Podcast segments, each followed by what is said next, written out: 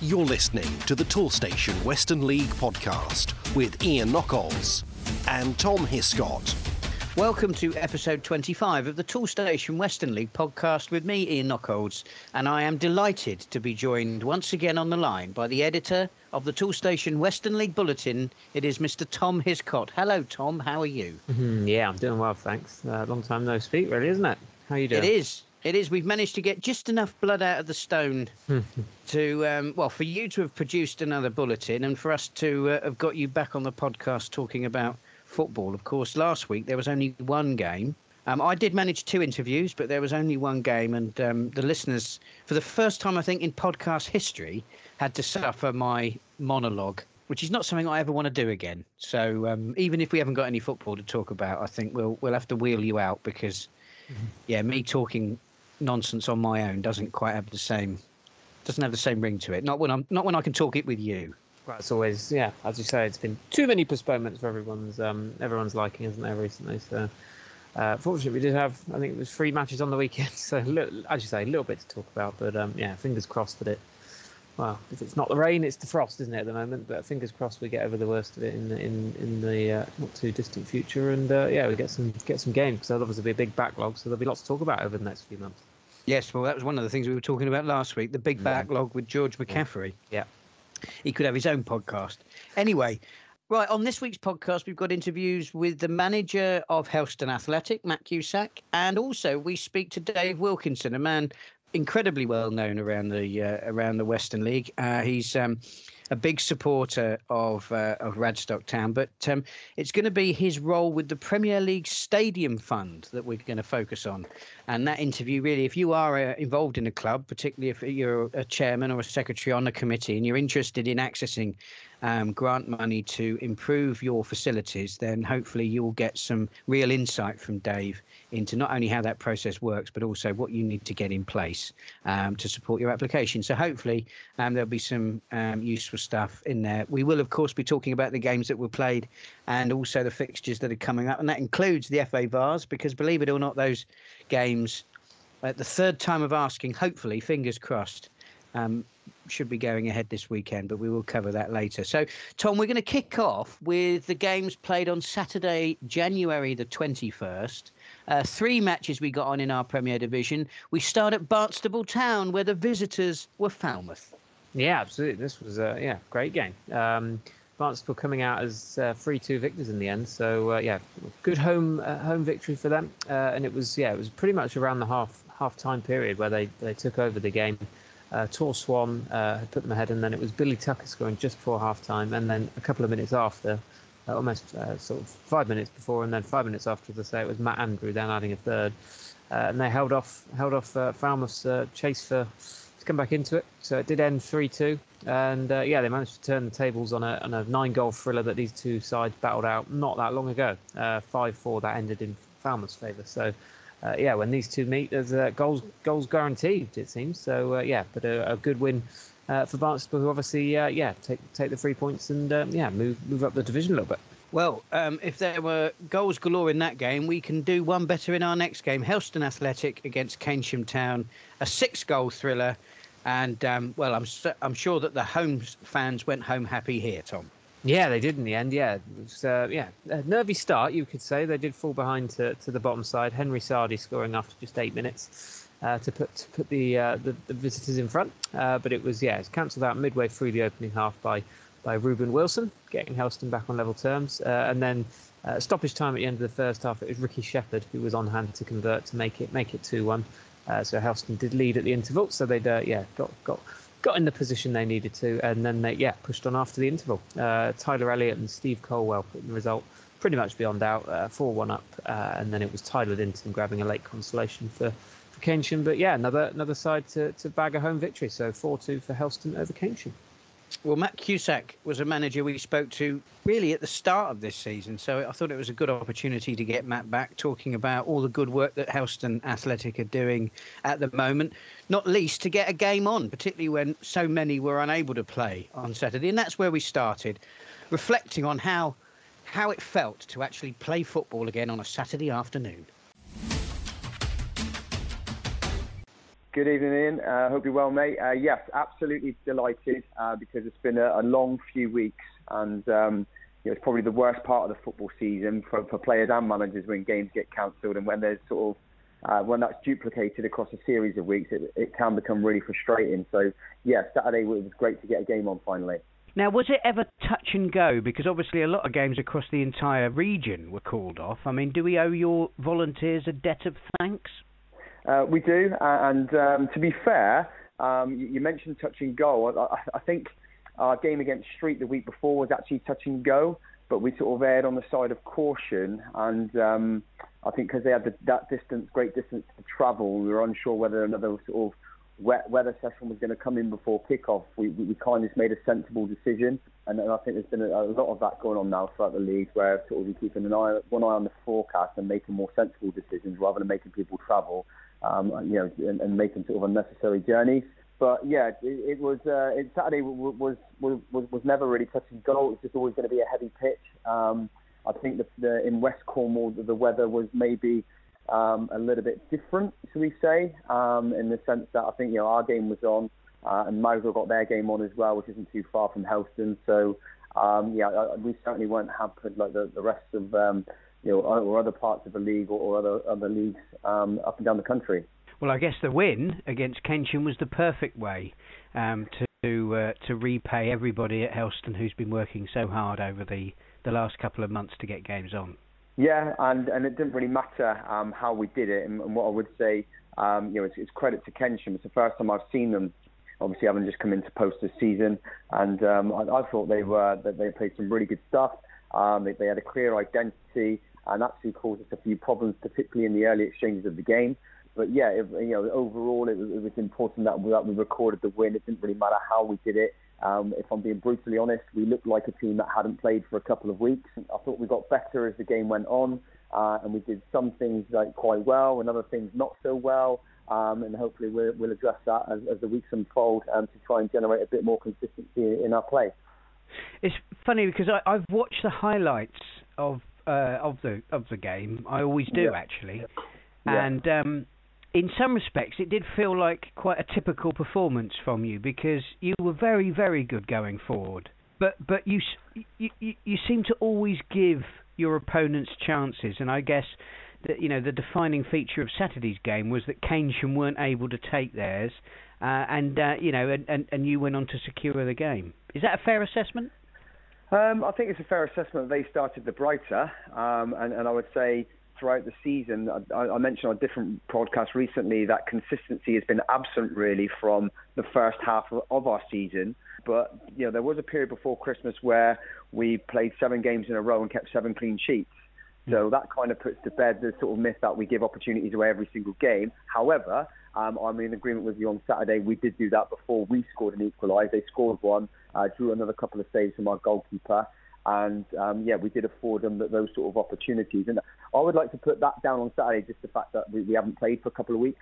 But, um, but but I think it's a fair observation that you make, and it's certainly an area we're aware of and, and looking to address, you know, best we can um, in the time that we have with the players. I mean, we, we get you know one training session a week, and um, it's certainly something that we'll, that we'll look at and be looking at um, as, as well as other things. Um, but yeah, Saturday, I, I agree. You know, I thought with attacking wise. Um, we showed some, some, some very good sort of patterns of play, scored some some good goals, but uh, defensive wise, um, the clean sheets obviously always something that any manager would say that they would like. Can't always happen, and Saturday obviously it didn't happen. So, uh, but three points was the main thing. Yeah, well, for anybody who does watch those highlights, um, I think one of those saves your goalkeeper made was was world class. Actually, I thought it was outstanding. So um, yeah, uh, I think plenty of very good work going on at the back. Uh, if we look at the um, the league table, seventh yeah. at the moment, do you think that's yeah. a fair reflection on where you are? Yeah, I don't think the league table lies. And um, you know, unless you've played um, many fewer games than opposition teams, or many more games, then sometimes it, might be you know, slightly not, not, a true reflection of, of, of, true reality, if you will. But uh, but I think the league table, given that we're where we are with the games that we've played, is a true reflection of where we're up to. And that's what I said, you know, in the earlier part of this podcast um, in the second half of this, this, season now, we are looking at uh, consistency, generating more consistency. And what the first half did show of the season is that we can go on big runs. um, including cup competitions. We you know, went on a, a 14 game unbeaten run um, leading up to the Weston-super-Mare game in the FA Cup, where you know, we, we were beaten convincingly on that day. But prior to that, we were 14 games unbeaten. Um, during that spell where we had seven straight wins, we recorded seven you know, clean sheets. Um, so, so, we've shown that we can put runs of sequences of games together in terms of recording wins. Um, and, and, what we've got to do in the second half of the season is replicate that, but we need you know bigger sequences, if you will and that comes with keeping clean sheets, as you, as you mentioned earlier, but also scoring more goals at the opposite end. And on Saturday, before the game, I was, you know, openly, I had some open dialogue with the players, and I said, look, you know, being brutally honest, Rick, Ricky Shepard, and, and Ruben Wilson um, have only really been backed up with, by Tom Payne as, as a midfielder. Um, so, so the two strikers are doing their job. I think when Rick scored his two on Saturday, um, it took him up to about 16 in all competitions, and, and Rubes has also got 16. So our front two, given that we're at the halfway stage, are doing their job, um, and they've been backed up by Tom Payne in midfield. But around the team, there's just been not enough people chipping in the goals. Um, just to take the pressure off the front two. So, um, so that's what we'll be looking for in the, the, the, second half of the season. A lot more people have got to chip in, and, and then equally, you know, it's the whole team's responsibility to help us keep them out at the other end. Um, we had a good little run before Christmas. Um, we need to put another one of those runs together, you know, sequences of not only wins but clean sheets, um, just to breed those good habits. And if we can do that, I think we can, you know, um, climb the table a little bit more. Um, but also, we're still in two cup competitions, and, and I think we can we can have a you know a real good go at them, um, so long as we, we get the, the the outcomes that I've just mentioned.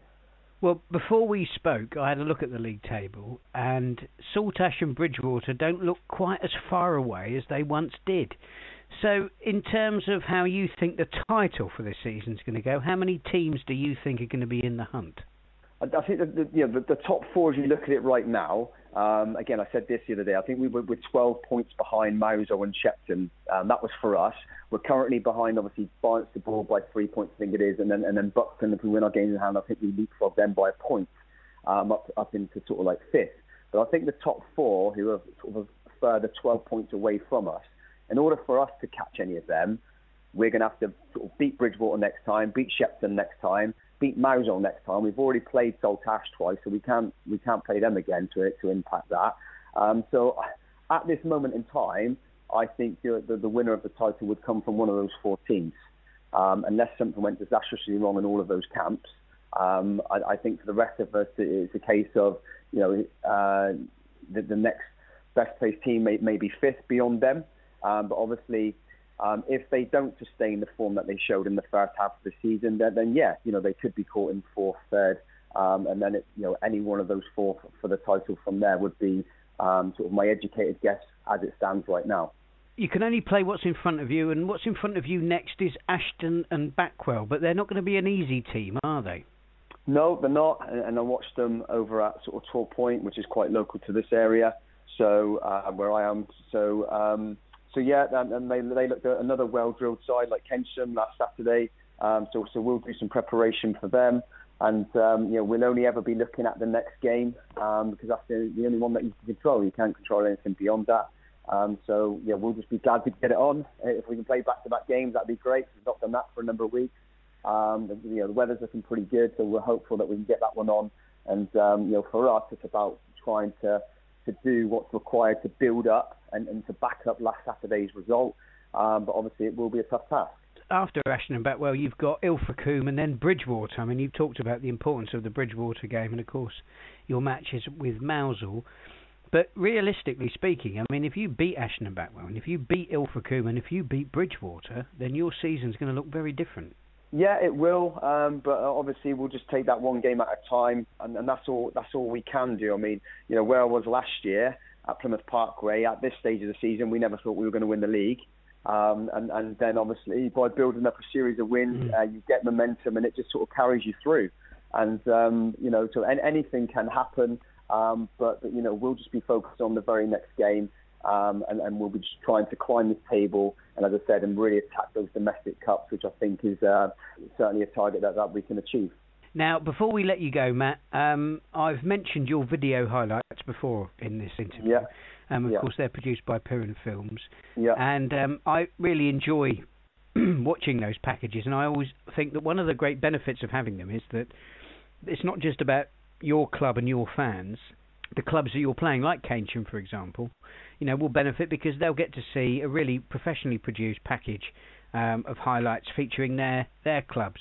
But I, I think there's another added benefit that that comes from um, from that particular facility, and it's probably something we've never spoken about before on the podcast. So I just wanted to get your take. For your players, your players obviously featured in these packages. I imagine for their families, that's a really important package for them. You know, not just to keep in touch and as, a memento, but it must make a, a massive difference for them. Is that something that you're conscious of? Yeah, I think so, and just to be able to look back on it in years to come. You know, I, I, I was privileged. I mean, Mark, who produces the, the, the footage, um, does you know great work and um, produces some excellent video highlights, as you alluded to. Um, he was actually able to to give me a, a cup final from about 2006 that I played in, which is a game that he filmed down at, um, between Truro and Liskeard. Um, so to be able to look back on that was fantastic because um, obviously you remember, you sort of remember the game, um, but to be able to look back on that over a period of time was fantastic. But what the great benefit now, of course, is that with YouTube, the players are going to be able to do that for years and years to come, and they can do it every single week as well. So um, obviously they can look at it. They like looking at, it, particularly if they do well, score a good goal or something but it is certainly beneficial, you know, um, to, to, those as individuals. But but yeah, I, I mean, you know, the, the, video highlights is great, and it's not just obviously he does a good job for us, but but lots of clubs in and around sort of the steps above have got their own video highlights as well. So um, it is it is a useful watch, and, and I do enjoy watching them. And um, you know, long may it continue. And my thanks to Matt for his time. And finally, Mousehole, they took on uh, Welton Rovers, and uh, this was a very, very tight affair, Tom. Well, it really was. Yeah, this was um, yeah the most probably probably the most dramatic game of the afternoon. Obviously, we did only have three, unfortunately, but this was uh, yeah the pick of the bunch in terms of drama and especially late drama at that. Uh, and it was uh, it was Mousehole who ended up winning by two goals to one, but it was uh, yeah deep into stoppage time when they finally finally finally bagged those three points.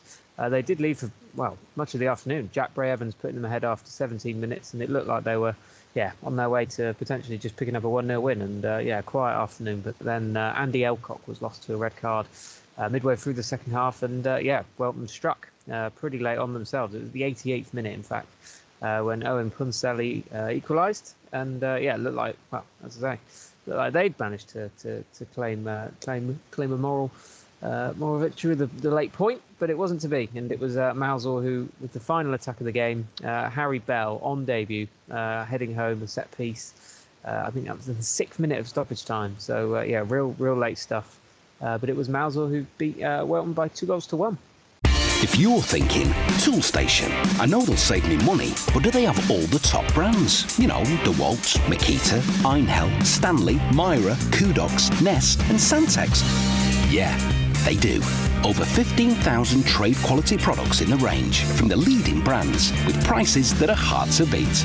If you want a helping hand to save on your next job, try Toolstation. With over 300 branches, there's always a Toolstation near you. Uh, right then, um, we will move on um, to our second interview now. Now, of course, normally in the second half of the podcast, um, we focus on the first division, but we didn't get any games on in the first division this week. Um, so I thought it'd be a good opportunity to speak to one of the characters that I've come to know and love around the Western League, Dave Wilkinson from Radstock Town.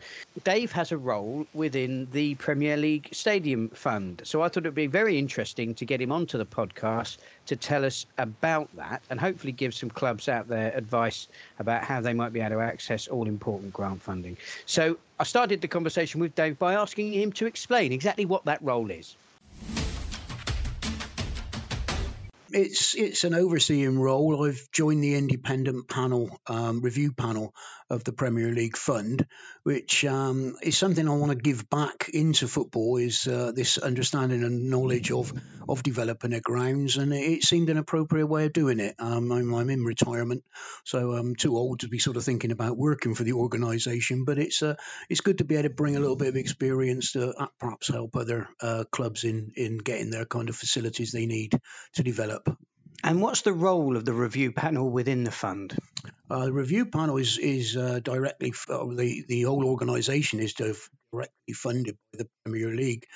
And um, it's just good governance to check that money's being spent in the right directions on the right type of projects and is actually delivering the goals of the Premier League uh, in the development of football um, throughout, from uh, uh, the very basic grassroots football through to the uh, through to the Premier League. That um, teams and clubs uh, spectators are eh, have an enjoyable football experience and want to go back because uh, this is probably one of the few times we're going to be talking about the Premier League on the Western League podcast without it relating to our Premier League. We are talking about the Premier League, aren't we? We're talking about the one we all um, watch on on telly, but but the fund covers um, clubs obviously from from that the very height of professional football all the way down to grassroots football.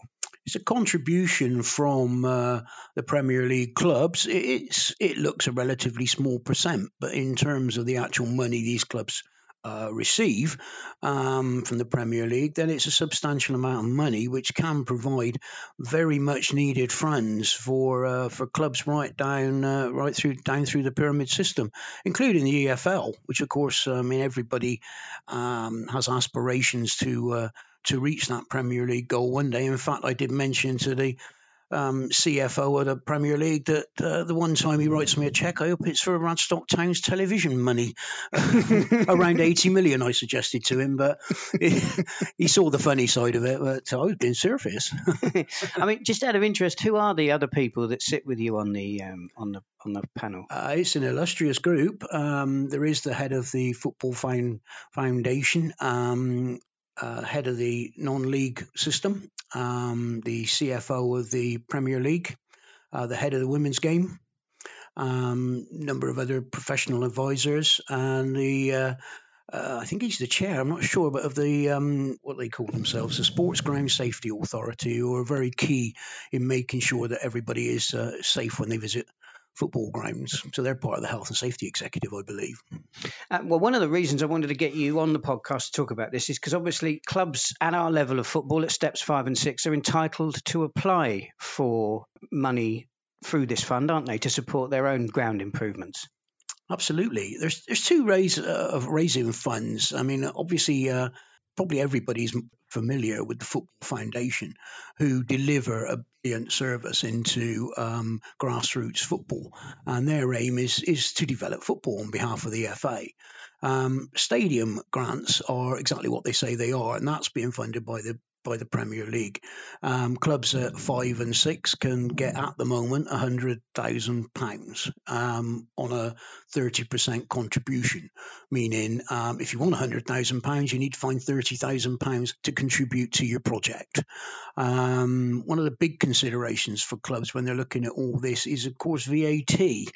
Uh, they do, if you can if you have got the levels of turnover to um, become VAT registered, it is in your in your interest um, because uh, your building supplies, whatever you need, will have VAT added to them, and of course you're going to have to cover that. And unfortunately, the funds don't cover taxes. So just um, take a little bit of advice before you go launching launching into the uh, into applying for uh, grants, etc.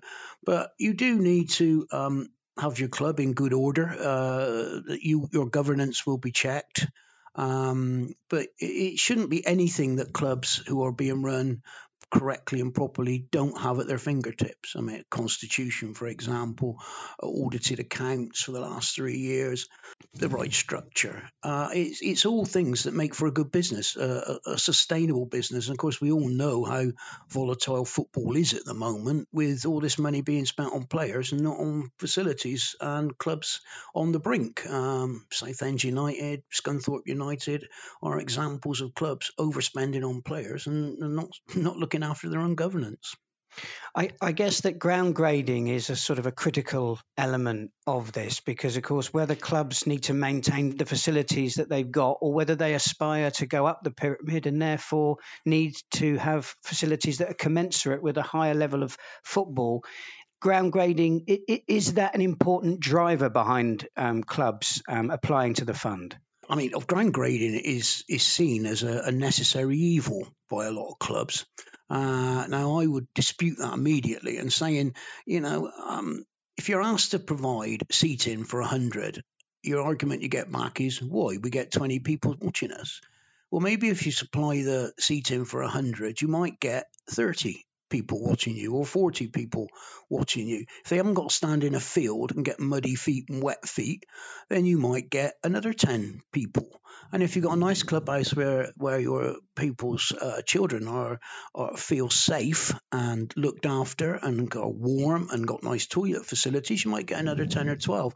So from going from 20 just by building a stand and having a nice clubhouse, you might actually find you you double your gate. I mean, the old adage, if you build it, they'll come, is probably true. Um, so uh, I I firm believer that your facilities will grow your club and. Uh, the opportunity to have money is it's free money from the Premier League. You don't pay it back. It's not a loan. I mean, they will give you 70% of your of your grant application. And if you spend it in the right way then you will find that you have a nice ground. And i'm sure that your facilities will uh, your spectators expect uh, will improve. You'll have a little bit more money to spend on your players a little bit more money to go up through the national league system.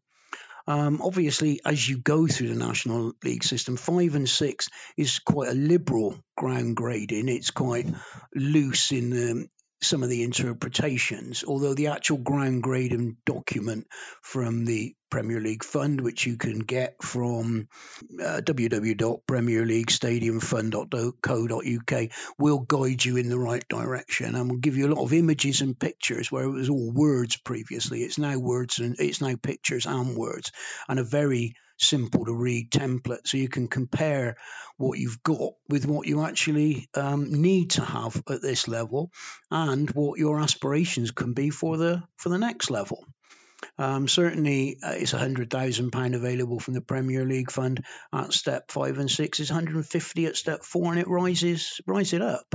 So, um, and it covers every aspect of the uh, of of what you need. I mean, there's a few exclusions, but they're few and far between. Your basics, your from your pitch to your floodlights are are pretty much covered within within the grant. So, if, if a club say needed to replace their floodlights this season, but also had an aspiration to replace, say, their changing rooms next season, are there limitations on how frequently you can go in for this um, hundred and it's hundred thousand pounds at step five and six. Right. I mean, if you if you want to, uh, it, it, you, your hundred thousand pace basically sits there for five years. If you have a project, I mean, for example, at Radstock, we put new fencing in, etc., and the Premier League um, fund as part of that project was about 24, 25,000. So technically, sat waiting for uh, an application from Radstock is, is 70 some, some odd thousand pounds. So we're quite at liberty now to apply for um, dressing rooms or a new tractor for the ground or whatever we, we want to do. Um, there's nothing to stop you applying in, in phases or in one hit for everything you want you want to do. You just have to make sure you have the basically a third of the uh, of the money available um, to support the project. I mean, it's not a, a give you money in the sense of yes, the Premier League clubs probably could afford to give you 100%, but football is not a charity. Um, clubs have to take some responsibility for their own futures, and it's unfair to ask another football club to buy you a new ground. So it's it's right. Um, um, I'll use a politician's phrase. It's right and proper that, clubs should contribute. Um, there are some exceptions. There are certain funds that the Premier League bring in as um, one-off specials, uh, which don't require quite so much. There's a certain grant um, system uh, uh, grant opportunity going on at the moment where there's only a 10% requirement, and that does include an amount of money for 3G uh, pitches as some women's football requirements um, don't actually uh, need a uh, a deposit, as it were, or a balance payment. So, I mean, it's quite flexible, and it's uh, it's a relatively easy process. It's not a difficult process. You basically go onto the website, you make sure you've got your checklist of bits and pieces you need to upload, which will include, as I said previously, your constitution, your your structure of your company or club, your, your status of your club, um, the bits and pieces involved in what you actually want to do. Uh, one key one is you must be applying for planning. Um, it's not a prerequisite of getting a pre uh, pre-approval for your funding, but we won't get your funding until you've actually got planning, if planning's required, or a letter from the planning office saying, no, on this case, you don't need planning because you're replacing like for like. So um, there are a few obstacles to getting the money, but it is a relatively quick process. I mean, it's being streamlined all the time. Um, I'm at a meeting next week uh, to to review a number of, of, of applications. Um, I know the Football Foundation are keen to talk to clubs, very keen to talk to clubs who've got multiple teams to improve their facilities. You've currently got a, a Football Foundation grant available for uh, pitch improvements um, for clubs in the feeder leagues, uh, which is key. Uh, but what you have to do is be very realistic about what you want to achieve, what you can afford to achieve, uh, and in what timescales you want want to do it. One of the big issues, I suppose, for everybody, and it certainly came to light in the Western League a few years, are, is is the gradient on grounds because uh, I think everybody's forgotten their maths lessons at school that teach you what a gradient is. The current uh, recommendation um, from the Football League or from the Premier League is that your gradient is only one in four. That means over 100 meters, you should only have a fall away of half a meter, which is not very much, really. And certainly, so certainly it's worth checking with your the area technical managers from the um, Football Foundation or uh, Premier League, whichever you get allocated to from whichever fund you're going for, about your actual suitability for doing what you want to do. And that's quite an important thing. Um, to once you start your application process with the Premier League and with the Football Foundation, you will be allocated a technical manager who will who will come to site, who will talk everything with you. Um, if you're if you're applying for something that's complicated, if it's relatively straightforward, like the fencing we were doing at Radstock, it was all done with photographs, emails, and uh, um, the, the, necessary documents. So it was all done online, in effect.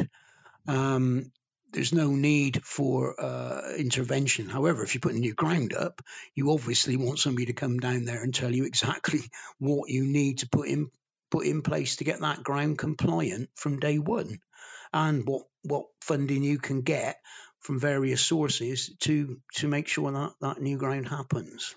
So once the application's been made online, you say that the, the clubs are allocated a manager to oversee that application. And would that person be providing them with ongoing support about things like have you spoken to the local authority about getting planning permission? You know, have you thought about this? Have you thought about that? When you go onto the website and you go in and start an application, that's the point the technical manager will be informed. I mean, the, uh, the system's quite slick, it works very well. You then have a series of pages which are relatively straightforward to fill in.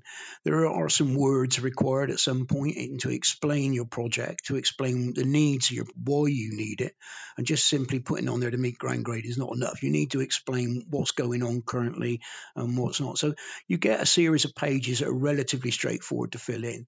You then, um, but you can save each page. You haven't got to do all this in, in one go. You just save your page, come back to it two days later. You find something you haven't got. Okay, great. I'll save that page. I'll go and find the information out, make sure I've got it next time. So you get through your application. And your technical manager will talk to you once the application's been inputted.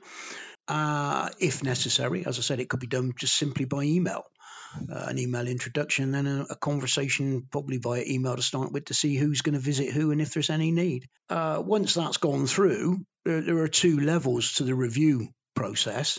If it's if the technical manager says, yeah, that's, that's this is a good application, it's needed, uh, it can be recommended to the um, the hierarchy of the, the football um, of, of, the panel, and uh, it's just signed off. I think it's up to about fifty thousand. They can just sign off, so that saves time, energy, and effort.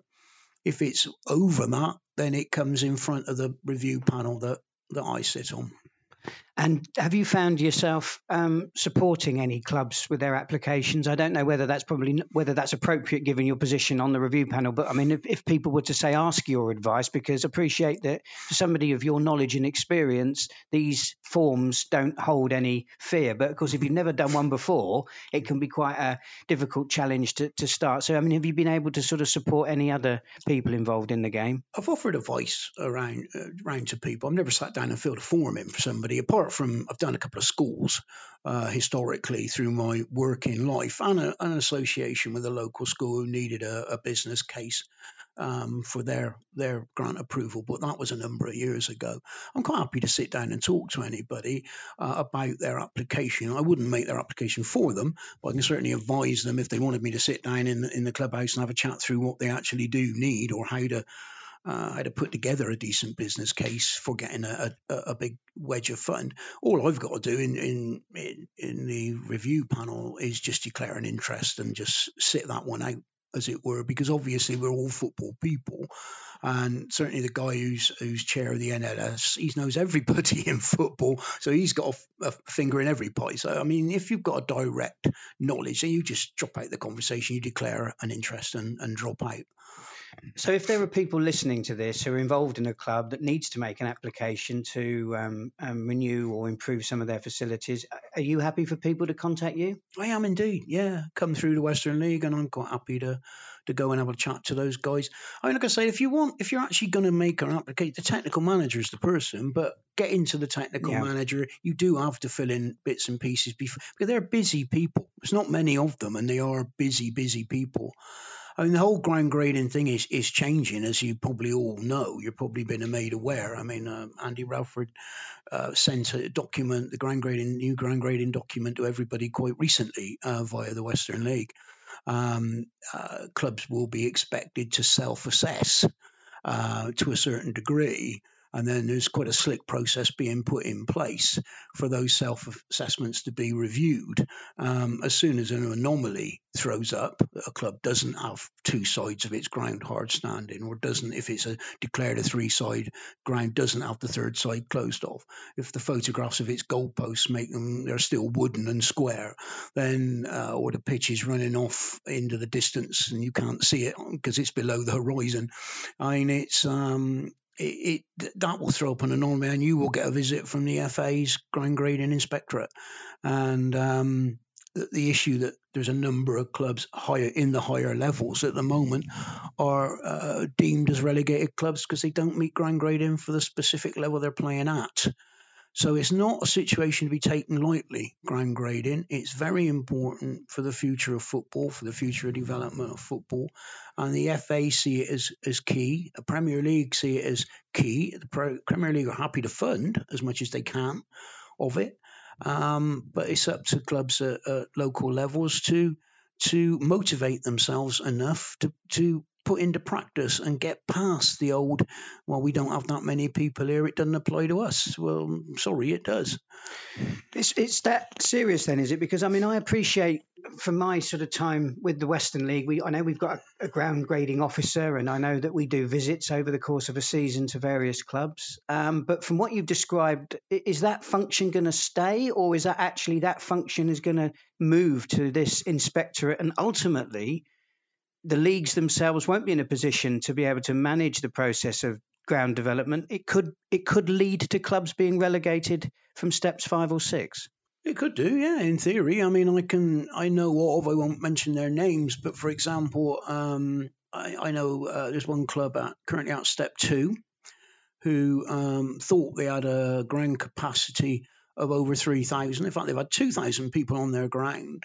When they had a full ground inspection following their promotion to level two, their ground capacity was cut to 740, which means that they are technically a relegated club because they don't meet ground grading. Now, anybody who goes gets promoted uh, has until the following March the 31st to achieve um, background grading status. Apart from, of course, clubs coming into the National League system uh, at step six who have to have achieved the ground appropriate ground grading level by March the 31st in the season prior to them being promoted into it. Floodlights being an exception, you can put those up after the event when you're actually promoted because everybody appreciates you don't want to spend seventy or eighty thousand pounds on a set of floodlights if you haven't got to.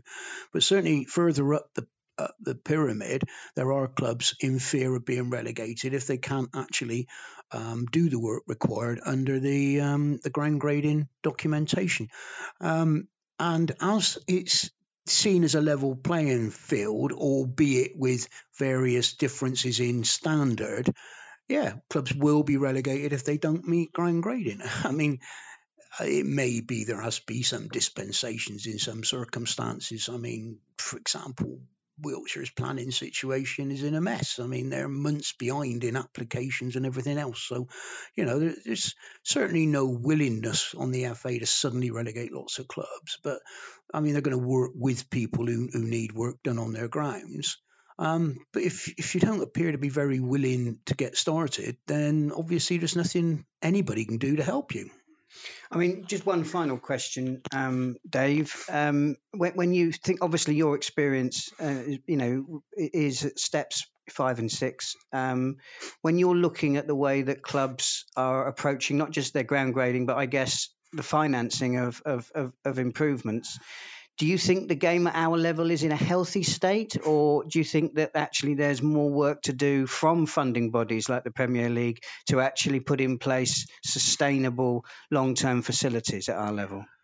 Uh, personally, I think we, we are all struggling. Um, I don't think there's enough duty of care placed on their facilities by the clubs. I mean, the clubs have a duty of care to provide a relatively safe or safest environment as they possibly can for players, spectators, children, and everybody.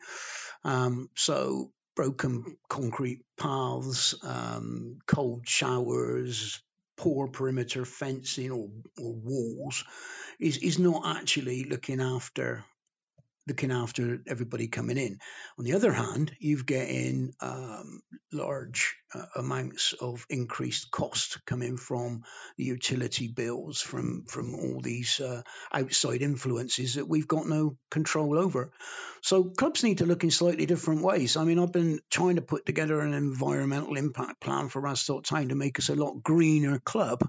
Um, I'm currently looking at ground source heat heating, um, pump heating, which is not inexpensive to install, but actually means the club doesn't pay any heating bills, in effect, um, especially if we combine that with solar panels. So I would urge clubs, if they are thinking along this, yes, first of all, meet your ground grading requirements.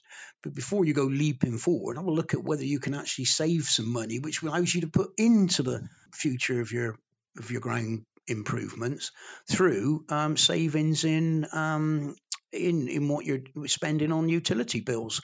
Um, also, look at, uh, for example, Viridor have a great scheme for uh, supporting local sports, local communities. Uh, if you're if you're in one of their catchment areas, you can you can get very good sort of grant funding from it. And of course, that along with the Premier League means the club don't necessarily because it doesn't make any difference to the Premier League where the 30% comes from.